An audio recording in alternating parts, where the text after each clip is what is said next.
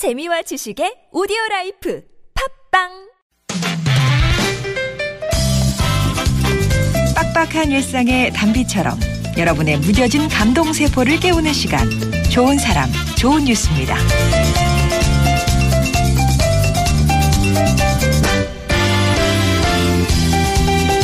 초등학생이 쓴 동시 한 편이 화제를 모으고 있습니다.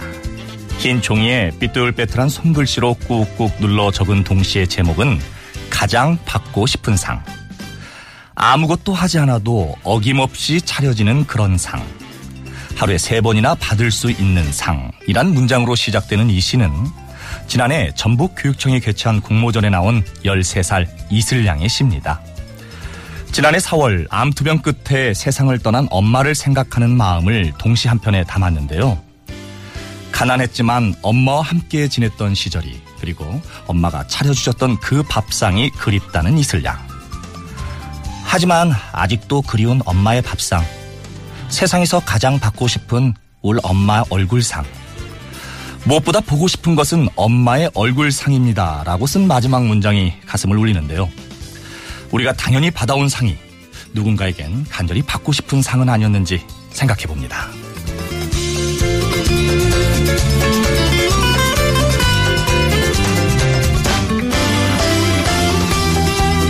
제주 바다에서 그물에 걸려 서울대 공원에 지내던 멸종 위기종 남방 큰 돌고래 두 마리를 기억하시나요?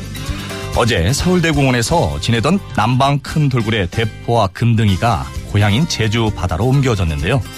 대포는 1997년, 금등이는 1998년 제주 바다에서 엄룡 그물에 잡힌 뒤 서울대 공원에서 15년과 18년을 각각 살았죠.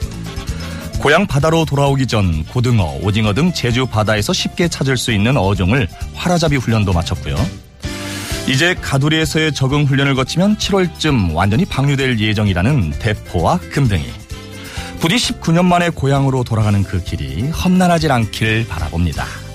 지금까지 좋은 사람 좋은 뉴스 성우 이기호였습니다.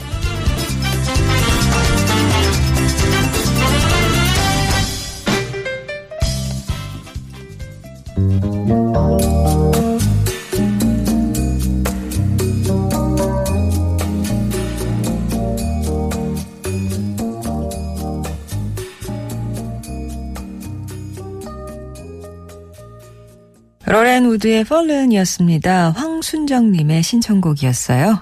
오늘 이기호 씨가 들려준 좋은 사람 좋은 뉴스 어른들의 심금을 울리고 있는 학생의 시 한 편 소개해드렸습니다. 이 화제의 시는 올해 중학생이 된 이슬 양이요. 지난해 초등학교 6학년 때 쓴 건데요.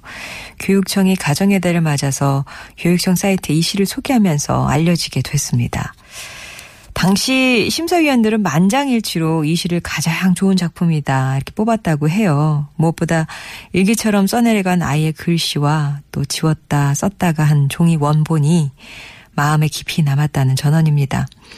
꿈이 요리사라는 쓰리는 오빠와 함께 밥을 차려 먹는데도 익숙해졌다고 하면서 하늘에 계신 엄마를 생각하며 용기를 잃지 않고 꿋꿋하게 전진할 거다 이런 다짐을 하고 있습니다. 그리고 고향 바다로 돌아가는 남방 큰 돌고래 금등이와 대포 이야기 전해드렸죠. 아마 어제 또 뉴스에서 그 장면들 보셨을 것 같은데 남방 큰 돌고래는 제주 해역에 100여 마리밖에 남아있지 않은 멸종 위기종이라고 합니다. 남방 큰 돌고래 방류는요. 지난 2013년에 제돌이, 삼파리, 춘삼이 그리고 2015년에 태산이 복순이에 이어서 세 번째예요. 대포는 지난 1997년에 또 금등이는 98년에 제주 바다에서 어업용 그물에 잡힌 뒤에 서울대공원에서 각각 15년, 18년을 살았는데요. 그동안 익숙해진 동물원 수족관에서 다시 자연으로 돌아가는 과정이 분명 고될 겁니다. 하지만 그 자연 속에서 모쪼록 대포와 금등이가 행복하기를 바라봅니다. 좋은 사람 좋은 뉴스에서는 이렇게 가슴 따뜻해지는 좋은 소식들 찾아서 여러분께 전해드리고 있습니다.